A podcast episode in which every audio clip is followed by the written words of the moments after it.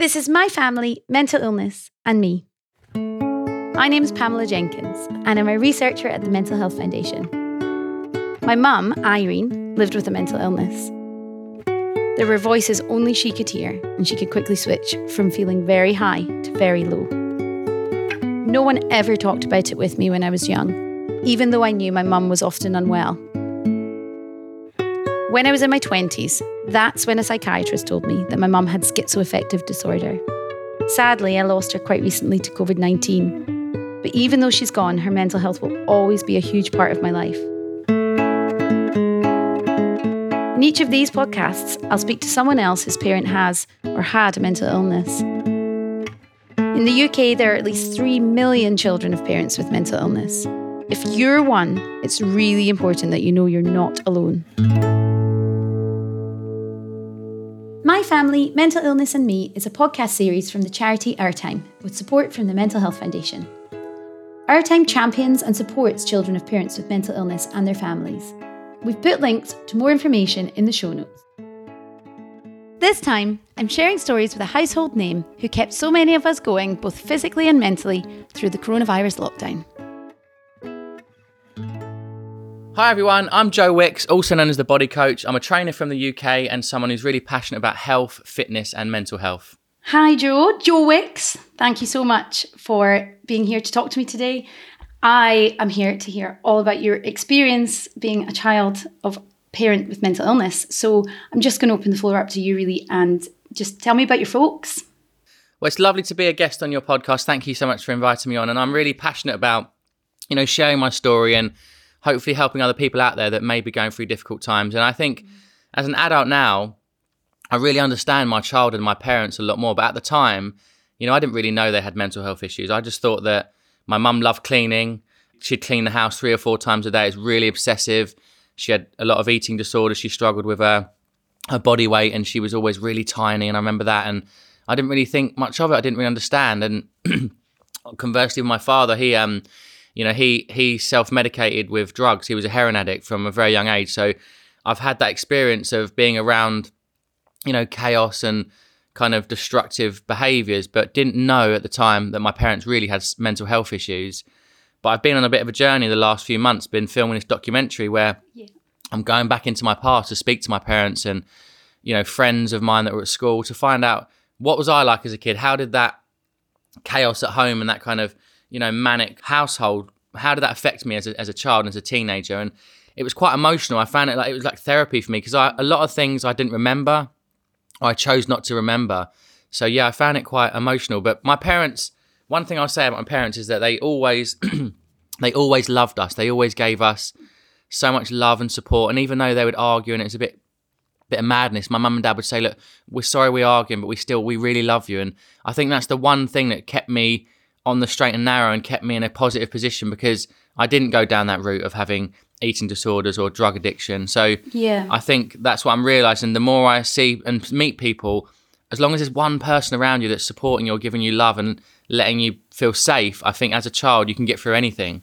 Yeah, that's uh, absolutely true. Absolutely true. And it's interesting you say that you don't remember and that they didn't speak to you about it. So they you were never told anything at all.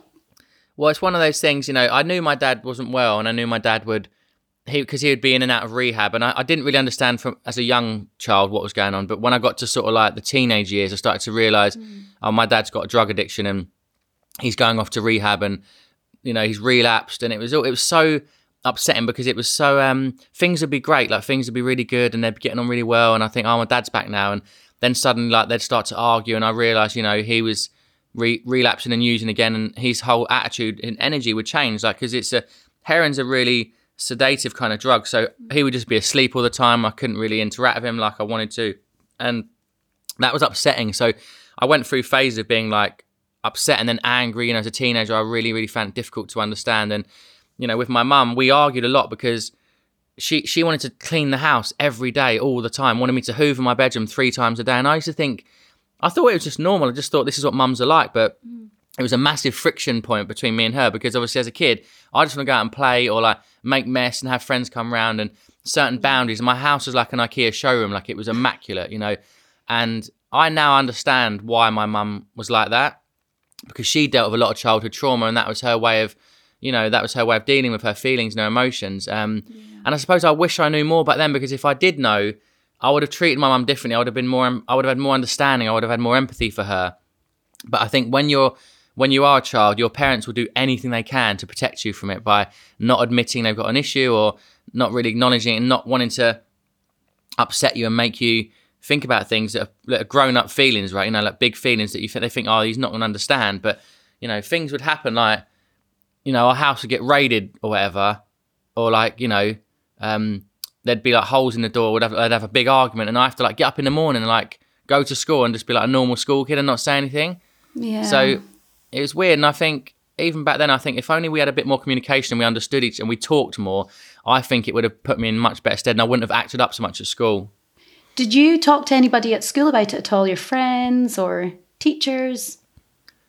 Well, looking back, I only actually had one friend that I remember speaking to about it because he had a similar childhood. He he was raised, you know, he's a single parent mum, and like his dad had also had drug addiction, and he actually came on my show. I interviewed him, and it was a really emotional conversation because just like I didn't, he didn't know really what was going on with my life. He was telling me stuff that I just didn't know. I thought he was a happy little kid, but he was getting really, you know, really violent, abusive parent at home that was like, you know, really upsetting him and frightening him and stuff. So I think we told each other certain things, but not everything. Like he knew my dad had drug addiction, and I knew his dad was a drug addict and stuff. So we kind of had something in common, but we didn't really go into much detail about it. It was just like we just had this mutual understanding that we knew that there was something going on at home that was a bit upsetting, and it wasn't like everyone around me knew. Yeah. But yeah, we, we're really good friends even now. So I think we've always been bonded by that sort of understanding, that little moment that we connected and sort of told each other. We were on a ski trip actually. I was like, oh, my dad's not around at the moment. He's gone to rehab, and then he sort of opened up. So it was nice to have one friend that I could talk to about it.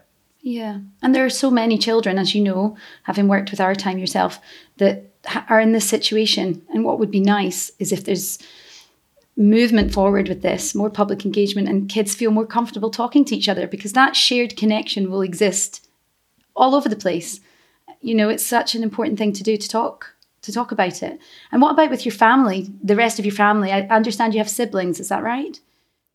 Yeah, I've got a little brother, uh, George, who's 10 years younger than me, and I have an older brother who's sort of a year and a half older than me. So my mum had my brother when she was 17, and she had me when she was 19. So she was so, so young, and you know, she left school at 15. She got kicked out of home, and you know, she was living in a squat. Like, so she she had a bit of a rough start, really. So when she was raising us, she was just learning on the job. She didn't know what was what was right and wrong. She just done the best she could, and I I always think, I always look back, and I don't really have much resentment around my child because I think my mum loved me, my dad loved me. They just had their own little demons that were going on, but they still kept us safe. They still got us to school, kept us clean. You know, we're clean and fed, and we, we weren't kind of neglected in that sense. Because you might you might think that's what would happen with with a drug addict. I think if both my parents were heroin addicts, things would have been different. But my mum wasn't wasn't into drugs, and therefore I think she kept the structure and the routine and the boundaries that we we had in our lives. But we didn't really talk about. I think now we've got much more communication. I understand now my mum and dad and their past, and we've had dialogue where you know I say, you know, if you're struggling, let's talk. Let's not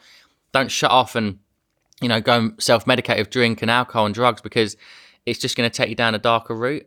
But I love the work of our time. What I loved about it was I went to one of the kids' time sessions and I saw how the children are brought into the conversation, you know, like having young children, like really young children, speaking about, you know, depression and anxiety and bipolar and the sort of change in mood and the cloud above our head and things like this kind of conversation is really important because the child doesn't feel like they're responsible, it's their fault, and they can then sort of they almost act out certain situations and it's a really it's like it's like therapy sessions but the parents go into one room the kids go in a separate room and then they come together at the end and do like a little kind of open topic a conversation and i found it really uplifting. I thought the parents that were there were, were, were really strong brave parents who have come forward and said i need help i've got i've got i'm struggling and yeah. i think a lot of parents keep talking about that word stigma around like i'm i'm frightened to tell someone i've got mental health issues because I love my little children. I don't want them taken away from me. And I, I, I was thinking about what what an amazing act of courage and strength that is to actually come forward and say, I'm really struggling. I need some help. And yeah. I left that place feeling really uplifted. I was sad though because I thought this is one charity that's doing it in the whole of the UK. Like there needs to be more of this, and it was only touching a certain amount of families. But that kind of that care like should be everyone should have access to that, and everyone should be should be because there's millions of families with parental mental health, isn't there? And I thought Absolutely. this kind of work is so powerful and so important. Like it really should be in every single borough in the country. Absolutely. Service provision and recognition in policy, mental health policies. I completely agree with you 100%. I'm trying to push forward an agenda of more work in this area within my work as well, because it is so, so important. You mentioned stigma a minute ago. Did you ever feel any stigma, do you think, when you were younger? I remember thinking like I just can't talk about this like because this is you know this is drugs this is wrong like I can't go into school and like tell my teacher I can't because it would it would get them in trouble you know or mm. Everyone would be ashamed of me or they wouldn't want to talk to me like if they really knew what my life was like at home because you know I was a I was a happy like popular kid at school but what was going on at home like it was quite traumatic you know it was um destructive it was like doors getting slammed and you know it was just like chaos and wasn't safe, wasn't a safe environment as a young kid. So I had to come into school and just act like nothing was wrong. And I think that was because I was worried and concerned that my parents would get in trouble or they'd, you know, I'd be taken away from my mum and dad. So yeah, you do. You just hide it and you just sort of put on a brave face. And I think we're resilient. Children are very resilient. They can tolerate a lot more than you think. And so it was just like my life at the time. But looking back, if, like when I look at my little baby now, like Indie and Marley, to think, mm-hmm if they were in that situation, like I'm, I'd be so upset and so sad for them. But when I was in it, I was just a boy just trying to get through school and deal with all the other emotions of growing up and being a teenager. But my teenage years were the hardest because I remember I was just fed up with it. I was fed up with the the relapse in the lying because with with drug addiction, it's it's such a sneaky like they just don't admit like they're ever doing it until they get caught in the act. You know what I mean? Literally, they've got to be holding paraphernalia before they go, "All right, I've had a relapse." Like so, I remember feeling like my dad was wasn't being honest and was really distrustful, and I, I found that really difficult because I just wanted that person to like be open with me and be honest. Mm-hmm. So I've learned as my as time gone gone on that rather than be angry at my dad and push him away and say I hate you, you know, you're a drug addict, I can't be around you. What I've realised is, and I heard this wonderful quote that the the antidote to addiction is connection. So I ring him, I tell him I love him, I'm saying how are you doing, like I pull him towards me because that's what he wants and needs. He doesn't need me to say you're just a junkie. I can't speak to you anymore. Like, so, yeah. but that took me a long time because when you're young, you don't have those emotional, you can't have that emotional maturity, and I, I just couldn't deal with my feelings. Yeah. So I think for me, looking back, exercise was like a therapy for me. I was always exercising. I was running to school. I was doing different sports. I was always pushing my body. I joined the gym at 16. Like every day was down the gym because I felt like when I did exercise and moved my body, I let out the stress and anxiety and this fear that I had. Yeah. And I definitely wasn't a child that experienced depression, but I was definitely anxious and definitely like, what was I going home to after school? So for me to go to the gym for a couple of hours, it prepared me to go home and be a little bit more relaxed and calmer about things. That's interesting. I was going to ask you, do you feel it had any impact on your mental health as a child? Do you think without the the exercise, it would have done? I've really un, un, unraveled this, and I've, I've I've looked into it now, and I realised that I wasn't exercising to change the way I looked. Like I, I wasn't doing it. I mean, I was skinny and I didn't like my body as a teenager, but it was really about my mental health. It was all about my mind. It was about wanting to feel safe and wanting to feel strong and wanting to know that, you know, however I felt in the morning, if I did it, if I did some exercise or ran around at school, I just felt better. I don't know why. I just remember thinking, I feel like a bit happier now. I feel calmer. So I've had that in my DNA from such a young age. And I've just carried that on as an adult for me, like I love exercise because it changes my mindset. I can be really down and stressed. I go for a, a quick walk or I do a treadmill HIIT or something, or I do some weights and I, I feel like the the stress and the anger and the kind of feelings just dissipate and I, I'm a new person. So that's the message I always try and promote to people that are suffering with their, their mental health, no matter how severe it is. It's just get your body moving because when you move your body, you physiologically can change what's going on in your brain. You know, it's temporary, but you can lift your energy, you can lift your mood, for a very short amount of time. And that's really the motivation. So I always say the the action creates motivation. So don't wait to be super motivated and wake up feeling like you're going to take on the world because most days you're not going to feel that. But if you do a little something, you're going to build up your energy, your motivation is going to come, and that's what's going to draw you back. Yeah, that's such a mature thing to recognize, I think, for a child, a young child or a teenager. I think that's so mature. My experience was, gosh, we, we could have done with you in the 80s, although you're an 80s baby as well. But um, I went the opposite sort of a way. I really find I, I wasn't active at all and sort of find comfort in losing myself in another world. So I'd watch a lot of movies or a lot of television and the way that my mum's mental illness and I lost my dad, the, the, the timing of that happened at an age that was developmentally, I think, quite important. Where I, I, I was maybe going to start going down that sports route or finding my interests, exploring what it was I was interested in. But the way things happened, I sort of retreated, and it was comforting to to to just be in a in my little bubble and and not explore these things. And that's always something that I look back on and regret. And so it's so fantastic to hear what you're saying. And I think so important for children of parents with mental illness growing up now to know there was nobody sending that message at the time. There was not been anybody sending that message until recently. So I think it's so important. It's just so refreshing to hear. Did you find it hard to get into exercise as a teenager and as an adult? Like, have you found it harder to kind of get into it and love it and feel the connection with it? 100%. There's absolutely no question. That's it's something that has stuck with me and it and it also plays on my mind. It's like I know it's a very weird thing to explain, although maybe you come across people like this all the time where I know it will make me feel good. It's getting over that that barrier. And the, do you know what the ridiculous thing is? my PhD was actually about physical activity. So I was doing, I did a project with um, bowel cancer survivors, and because if they if they take part in more physical activity, they're more likely to survive longer and have fewer adverse health outcomes. So I did this whole physical activity consultation intervention with them, motivating them to do more physical activity. And I'm sat here a complete hypocrite because I don't, I know I don't do what I should be doing. So it's it's but I think that that barrier goes way back to when I was a child. I think it's all wrapped up yeah. with the the stuff with my my mum. So. Well, it's so difficult though, but it's the biggest challenge that people face is the the motivation to be consistent as well. And I always say like when you shift your mindset from being about you know exercising to look good to lose your love handles to lose your bingo wings to like change how you look and weigh and and all these physical body image things to shift that to like being about your mental health and how you're going to feel and your energy, your mood, your sleep, you know, how you interact with your partners, your children, you know, you become more patient, more understanding. So exercise is so linked to like how we feel. And I think that's what you need to tap into. But like you said, you know, a lot of teenagers turn the opposite way. They go to gaming, they go to food, they go to yeah. alcohol, drink, cigarettes, you know, there's so many different things we can distract ourselves with.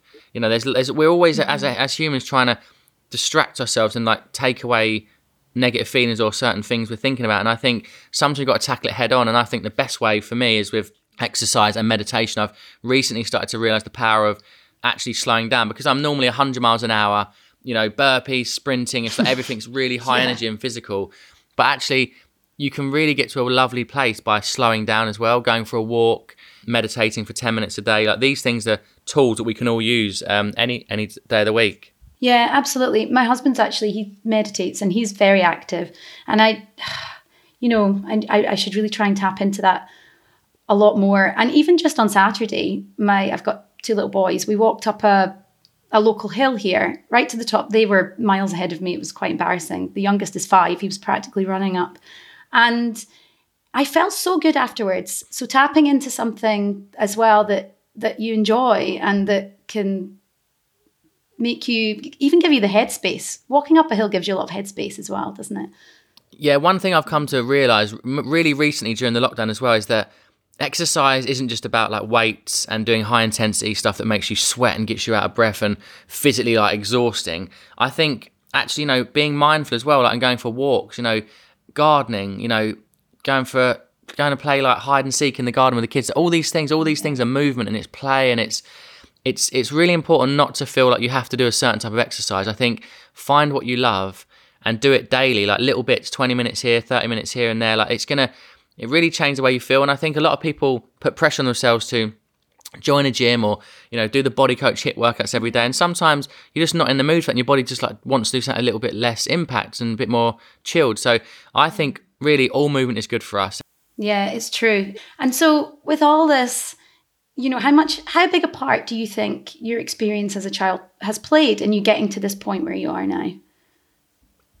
I think I think your childhood affects everything. Your childhood really determines the person you become, and mm. you know, I think sometimes it's good to have a little bit of a struggle in life, a bit of adversity, because when you come out of it, like you, I appreciate everything. I appreciate my house, my wife, my kids. Like I, mm. I'm so grateful for the life I've got because I look at my dad and think, if I had gone down that path of, you know, drug and addiction, I wouldn't be who I am. I wouldn't, I wouldn't have the life I have, and I wouldn't have reached and touched so many people's lives with, with my PE with Joe and, you know, my mm. energy for life and just my passion for exercise. And I, I think my my love for fitness was such such a powerful thing in my life, such a pivotal moment where I got into exercise and joined the gym as opposed to going down the park. Like a lot of my friends were going down the park and drinking WKD and smoking joints and like graffiti and that was just standard like in the, in the early 2000s like that's just what people were doing. But Yeah. I, I was really fearful of doing that because I thought if I like it I might be an addict. I might have that addictive gene in my in my in my brain. And I thought I just don't want to do it. So I think my dad's experience and seeing how destructive heroin and drugs were to him, I thought I'm not going down that path. So I think it really steered me in a positive direction mm-hmm. and allowed me to channel my energy into something positive. And so yeah, like I, I, I don't have any regrets. I'm not someone who sits around. I don't think I need to sort of sit through and have loads of therapy and go, oh, why did my mum mm. do this and why did my dad treat me like that? Where was he when I was eight years old? And mm-hmm. I just think, look, it's what it is, and I, I have a really great relationship with them now, and I think it is important to rebuild and um, work on your relationships. But yeah, like I love my parents. I love I love what they taught me. I love that I had a struggle because now like I'm so proud of what I've achieved. And my mum and dad, are, you mm-hmm. know, I got an MBE. Like who gets an who comes out of a amazing. council estate? Yeah, who comes out of a council estate mm. in Epsom? And I was a naughty kid. Like I was I was a bit of a naughty kid. Like and I'm super proud of that. So yeah, I think it really helps shape the way. we are. I think you've just got to be be a strong character. I think I think instinctively you've got to have like quite strong decision making because otherwise pressures come in and you start to think, oh, I'm going to try that, and you sort of. But, but my mum always used to say to me, Joe, you've got a choice. You don't have to take drugs because your friends do. You don't have to drink because you, you know you don't have to be out till two or three a.m. You can come mm. home. Like so, I always knew that I could make the right decisions, and that really helped the person I have become today. I think. Yeah. I bet your folks are really proud of you as well. It's just wonderful. It really is.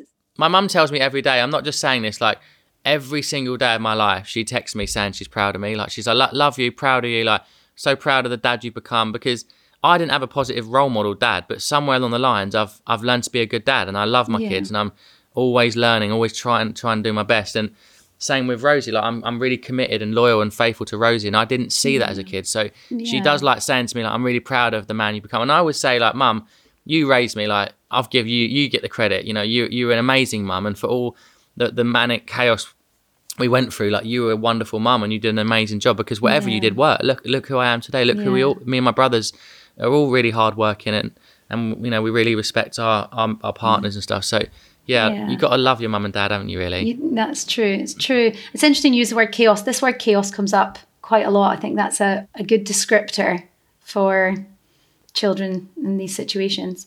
Just with regards to you with the exercise and things, do you think that it was almost a coping mechanism?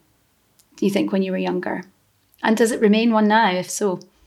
Ah, oh, 100%. Exercise has always been my therapy. Like, It's like the one thing that the constant in my life. Even when I was, you know, traveling, and when I was like backpacking, I was still getting up. Like I remember like people would just be in bed all day, and I'd be like getting up and like running to the beach or like going surfing or doing always just moving. I had this energy inside and I had to release, and a lot of it was probably anxious, nervous kind of um ag- aggression and tension as, as a young kid. But as an adult now, I think I can t- determine, really start to feel like pick up on how I'm feeling. And if I'm if I'm eating junk food, staying up late, drinking gin and tonics, and like not exercising, I'm just I'm not that great to be around. I get grumpy. Like food affects my mood. I'm not motivated. I don't want to be doing work. I just want to procrastinate. Like it, all these things affect me. So I've, I've realized when I exercise, you know, when I wake up in the morning and do something, I interact with everyone around me better. So I, I treat my family better. I'm more patient with the kids. Mm-hmm. And I just think people forget that they think exercise just affects you and your brain. But truly, like when I exercise, it has this wonderful waterfall effect on the people around me because I'm in a good mood. Therefore, I, I, I treat Rosie and Indie and Marley like with much more patience and time, and I want to be around them. And I think people forget that. So you, these are the things you've got to remember when you are someone who struggles with motivation. Mm-hmm. Remind yourself like how much better you are when you do a bit of exercise. When you go out with the kids for a bike ride or you get some fresh air. Like when I see little kids like in schools or with my YouTube workouts exercising, and I see their faces light up. Yeah. That for me is the ultimate goal. Yeah. I'm now putting all my time and energy into getting children into exercise to to see the connection and understand that this is a tool we can use not just to change the way we look, but to really feel good and to really live a healthy life. And Mm-hmm. as a coping mechanism, mechanism for anything that's going on in your life, exercise is the first thing you should turn to. It's true. And health behavior is really established quite young. When people become adult, you're working harder to then change those behaviors because they're more ingrained. If you tap into people when they're children and encourage them from then, and, and exercise has such a positive knock-on effect, I think, on on other health behaviors as well. Like you were saying, eating and and drinking, and it, when you stop doing those things and you add the exercise in, I can completely relate to what you're saying, and it's so great to see how you can get that motivation to to remain in that positive space. It's the staying in that space, isn't it? It can be it can be tricky. Yeah, and I think I think like I have days where I'm really unmotivated and I just want to eat junk food and sit around and I get stressed and I just want to eat junk food and that's like I do it. I mean, I do do that like once every couple of weeks, but I really remind myself straight because I, I literally I don't have any like guilt or shame around it. I love food. I'll eat anything, but mm. the energy I get, I, I feel so lethargic. I feel bloated. I feel tired. For me, it's like they come hand in hand. I have to be sleeping well.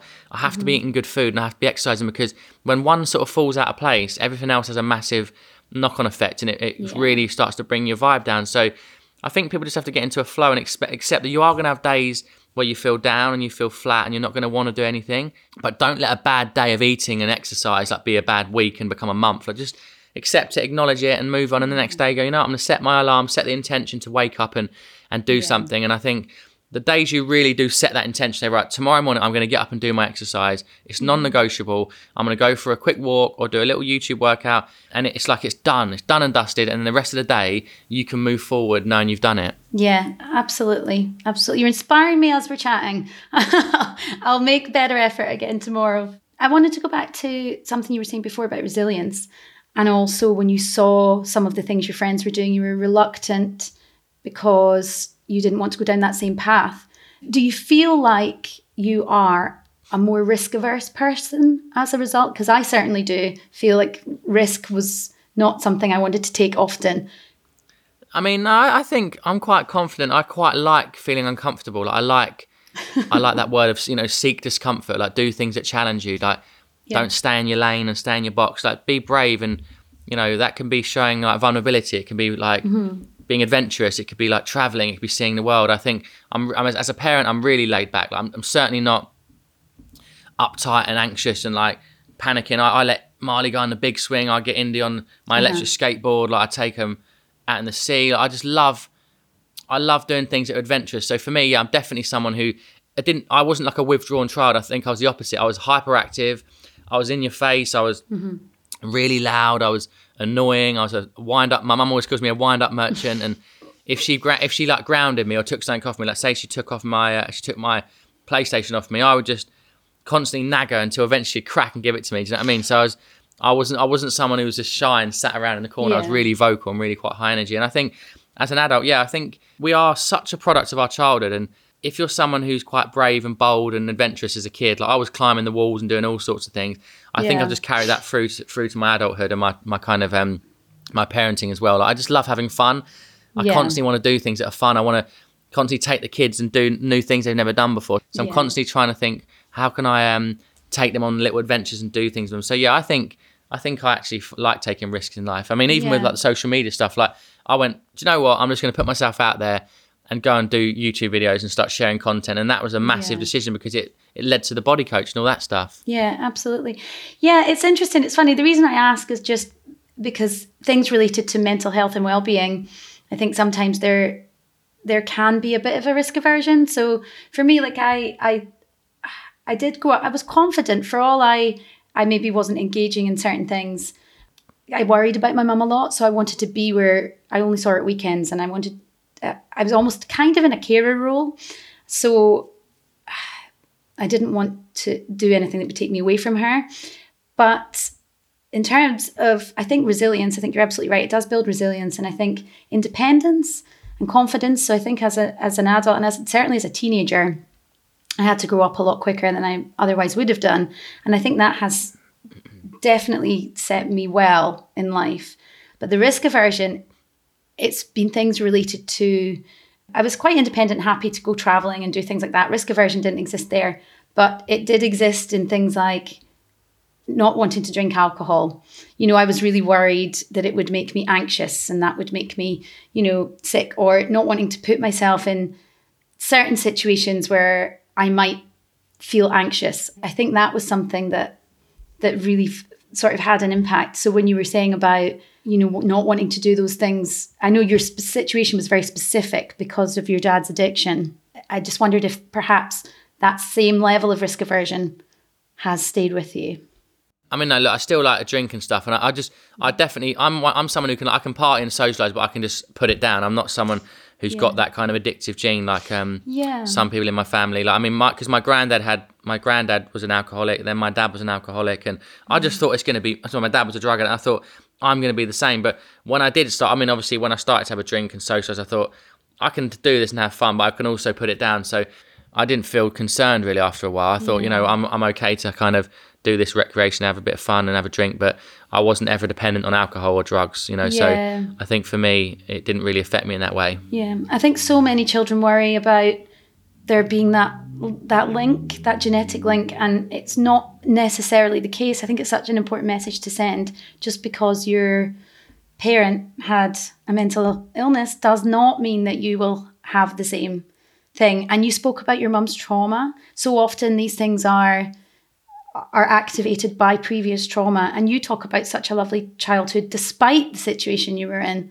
So it's it's seeing that environment plays such an important part as well, and not everybody has the same outcome just because a parent did.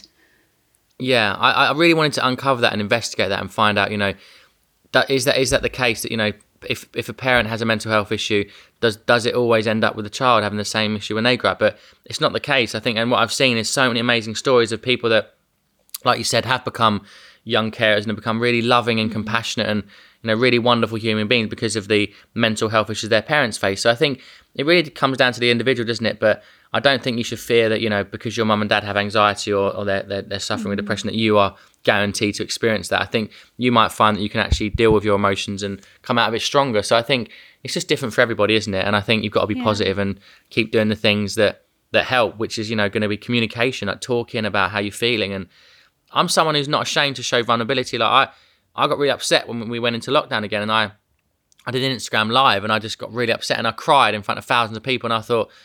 Why am I crying? But I thought this is a good thing just to show that it's okay to be upset. It's okay to be a man and be vulnerable. And and I think so many people messaged me that day saying, you know, thank you for sharing that because I've been really struggling myself and I'm trying to be this really like strong, stable father, but I'm upset. I'm scared of losing my job and I don't want to tell my wife because it's going to upset her. And so I think mm-hmm. people just don't want to give their emotions and put their their burden on someone else, but really it shares the burden, it shares the load, and you feel like you can actually communicate and you can you can really work on things. So I think the number one thing, as we always say, is just talk. Keep talking. Talk to people that you love. People will listen to you, and people will support you.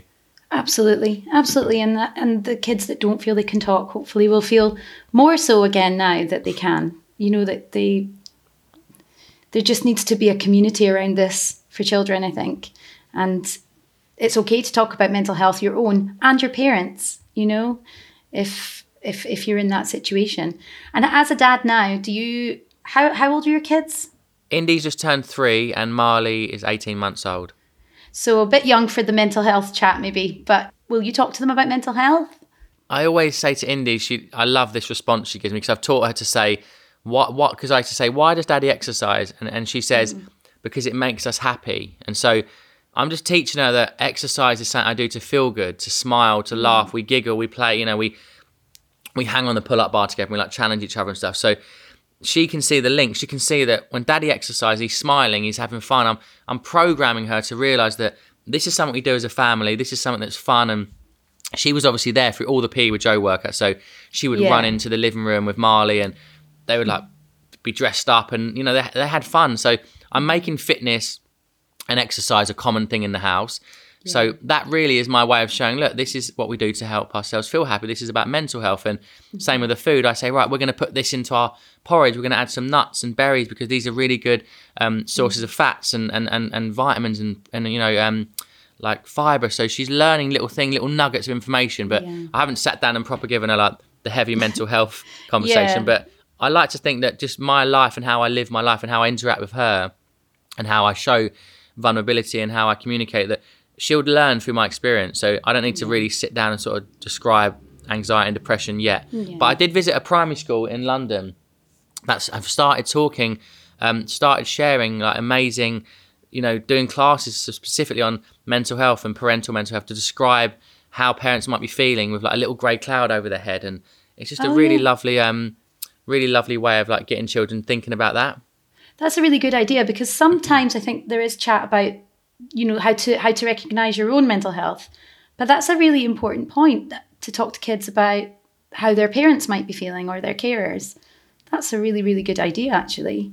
Yeah, I think it uh, should be like something that's taught in schools. You know, just like I think school children should be taught about exercise and, and, and nutrition and also social media and dealing with the pressure that comes through that. But I think every child should be given the chance to learn about mental health and what it mm-hmm. means to communicate.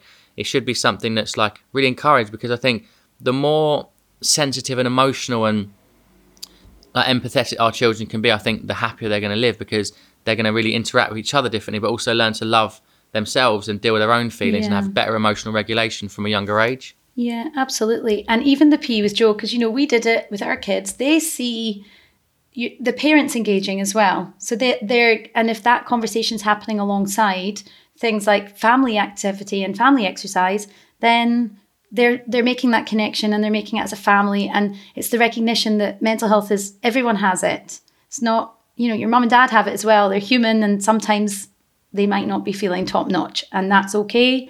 And it's okay to talk about it. You know, it's Yeah. it's I'm glad you enjoyed it. Well, that's the thing. I, if you remember, I talked about a character called Captain Serotonin. So I described like you- I always used to say like you might be feeling a little bit stressed now. You might be feeling a bit flat and low, but by the time we come for this work, at the end of it, you're going to feel this Captain Serotonin. So that again is just like a little way of describing something kind of visual that kids can go, oh, I feel better now. I've got this serotonin in my brain. Like, where's Yeah. that come from? It's come from the exercise. So I'm always promoting the message around mental health for, for toddlers, for kids, for everyone. I just don't use certain words. I just describe it in a fun kind of visual way. Yeah. And that that's what I'm talking about. The DNA, like get that into a child's DNA that when you're when you're young and you do some exercise, you feel just as good as when you're an adult. Like it's it's something you Mm-hmm. can always use as a tool to change how you feel.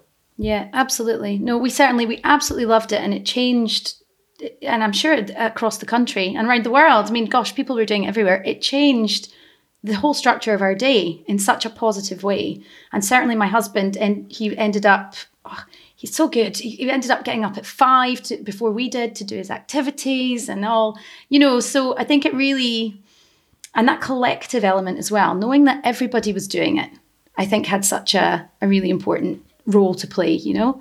So, uh, yeah, it was just brilliant. So, thank you for that. Just Thank as an you. aside.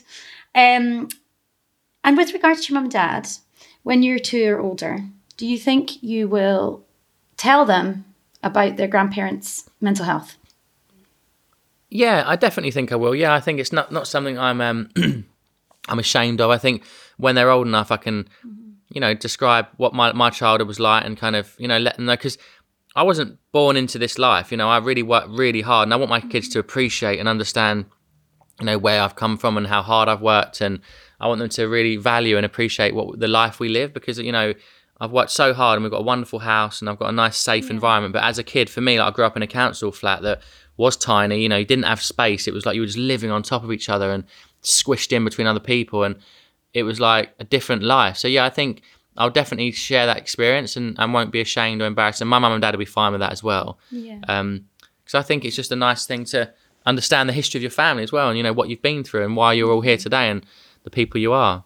Yeah, yeah, it, absolutely is. It's a difficult one to. My eldest is eight, and he asks about Gran. She passed away in February, sadly.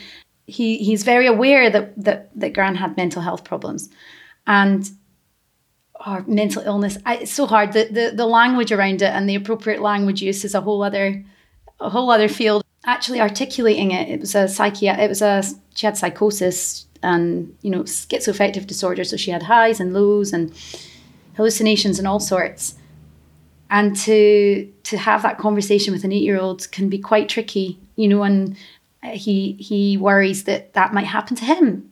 So if that happened to Gran, is that going to happen to me? And so it's balancing that conversation. And if parents were equipped to have those conversations with their children, which is I think is what Our Time are aiming to do with the kids' time workshops, then that's such a huge step forward and would make such a difference, I think, to children just starting the conversation and knowing how to have it in a an age appropriate way. I don't know if I'm doing a very good job.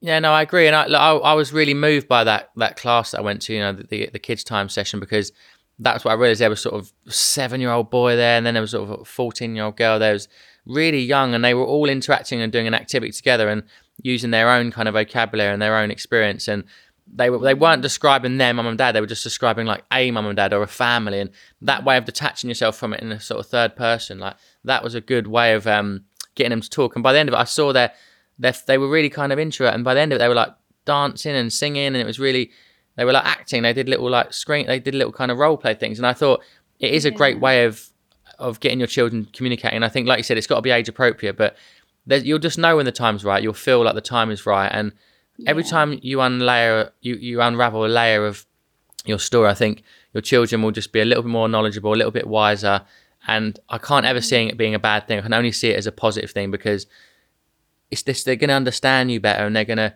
feel safer, and they're going to be able to see when you're down and understand why you're having a bit of a low day and what does that yeah. mean? oh, it's nothing to do with me, but tomorrow, you know, she'll get a good night's sleep and maybe tomorrow morning she'll be in a more positive yeah. space and we can do something together. So I think it's really, really good for children to understand what their parents are going through as opposed to like hiding it and them hearing yeah. conversations. So I used to, I mean, this is back in the day before mobile phones, but my mum used to be on the phone and I could hear her talking about my dad and, you know, you could hear everything and the arguments. So it was like, you, you all, I always knew what was going on. And they just didn't tell me. Yeah. I understood everything. I knew so much, but they just didn't say. Mm-hmm. They wouldn't. Let, they wouldn't say to your face, and so mm-hmm. you were constantly sort of walking around pretending you didn't hear stuff and walking on eggshells. And yeah. as a kid, I think all you really want is just like stability and consistency. You want to just know what's going on and understand yeah. why.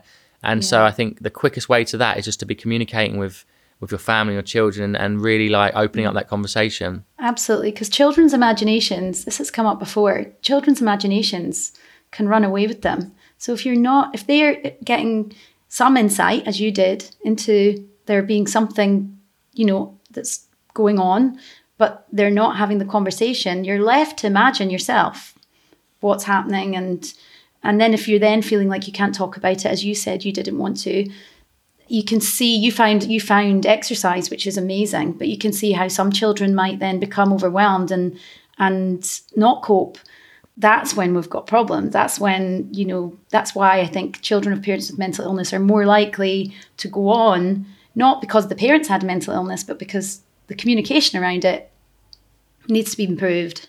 Which is why it's yeah, so amazing definitely. that you came here today. I mean, honestly, Joe, thank you so much. It's it's just so important and and having you talk about your experience will be so helpful to so many people. Well, listen, I've really enjoyed the conversation. I, I'm I'm really I'm really glad that I got to meet Our Time and the work they're doing because it it's really uplifting. I was really feeling like the documentary was starting to feel really heavy and really kind of like down. But when I went there, I felt like it was a really positive step and an amazing initiative that if if it, if it gets rolled out and, and more people get access to it, it's gonna it's gonna save a lot of lives and it's gonna yeah. transform a lot of children's lives as well because they're gonna go on to become parents one day. They're gonna become on gonna be adults and I just I just love the mission of, of, of that charity and I think um it's wonderful. So I'm now really going to do everything I can to you know use my channels and my platforms to keep spreading the message. And this documentary yeah. I'm doing with with BBC One is is hopefully going to continue that conversation, shine a light Absolutely. on the, the, amazing work that Our Time are doing. So thank yeah. you so much. Keep doing your amazing work, and um, oh, I wish you, you all the best of luck. Oh, thank you so much. You too, Joe. Can't wait to see the documentary and hear more about your story. I'm really looking forward to it. Thank you. Thank you so much, Pamela. Joe Wicks, the body coach. I hope you enjoyed hearing from Joe. Look out for his BBC TV documentary exploring these issues further when it comes out soon. My Family, Mental Illness and Me is a podcast from Our Time with support from the Mental Health Foundation. Visit ourtime.org.uk for support and resources for children and families affected by parental mental illness. You can follow them on social media at Our Time Charity, and we've also put lots more links and places to find information and support in the show notes. Also, if you feel like you're struggling with mental health or you've been affected by anything in this episode, it's really important you speak to someone. There are links to help in the show notes, but also you can contact your GP, the Samaritans on 116 123, or Childline 0800 1111. Thank you so much for being with us today. Subscribe to our feed so you get future episodes automatically downloaded. And if you know someone who'd benefit from hearing these stories we're sharing, please let them know we're here. That's really important. We really want people to know that they're not alone. This is a Bespoken Media production with music and sound design by Joe Cox. See you next time.